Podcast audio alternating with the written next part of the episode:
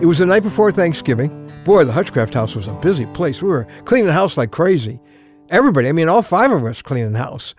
We were decorating the house for the holiday weekend, hustling around, getting ready to get grandma at the airport. A couple of folks in the kitchen working on one of the elements of our dinner tomorrow, including my mincemeat pie.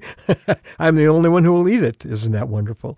Well, I think my oldest son was about six at the time. I remember that he called to us from the top of that winding staircase that went up to his room, and his mom went to the bottom of the stairs and he said, What do you want me to do with this big nail I found in my room? And Mom said, Just bring it down here. And so she turned away, and as she did, he slipped, tumbled down the stairs, landed head first. By the time he hit at the bottom of the stairs, he was bleeding all over the place. You know about head wounds. Well, I want you to know there were some pretty anxious moments. We didn't know if that nail had gone into his skull. We didn't know what had caused the bleeding. Now, as it turned out, he had only hit a corner of a file cabinet at the bottom. That was bad enough, but he needed two stitches in the emergency room. Thank the Lord he was okay. But I'll tell you one thing when he fell, the pies stopped, the decorating was forgotten, we made other arrangements for getting Grandma. No one was thinking Thanksgiving dinner. Everybody dropped everything.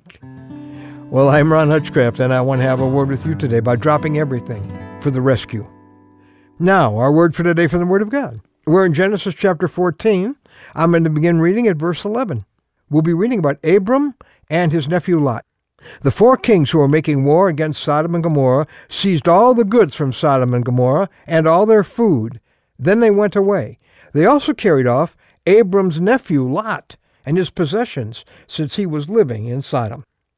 Well, that of course enrages and concerns his uncle Abram.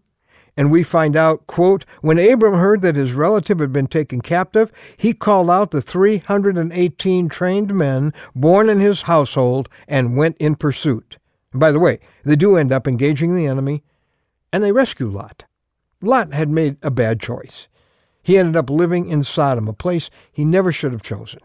And as a result of his bad choices, he ended up in a mess. In spite of that, when he was in trouble, Abram dropped everything to rescue him. He applied all of his resources, got every man he could muster, threw everything into helping recover a loved one in trouble. There's a model there for you and me. When someone you love is in trouble, you do whatever it takes to rescue them. Just like our family when we, we changed all of our plans at Thanksgiving Eve because of one child who was in danger. Maybe someone close to you is in trouble right now. Maybe not so much physical trouble like Lot, but maybe it's emotional trouble or spiritual danger. The point is this have you rearranged your priorities to help bring them back, to meet their need? Maybe you're watching your marriage partner right now crying out in a lot of ways, directly or indirectly, for your love, for your time, for your attention. Maybe you have a child who's showing signs of withdrawing or wandering, making some bad choices. Don't attack them. Don't nag them. Rearrange your life to be together more. Maybe you have a friend or coworker who's hurting.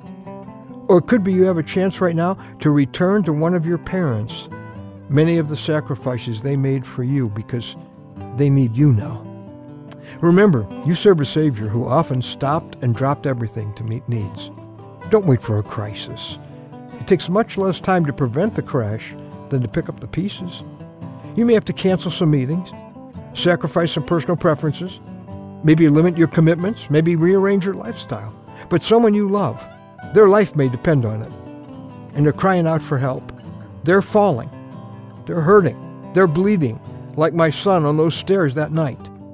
And even if all the bleeding is inside, please drop everything to come running and use your best resources to put that one you love back together again.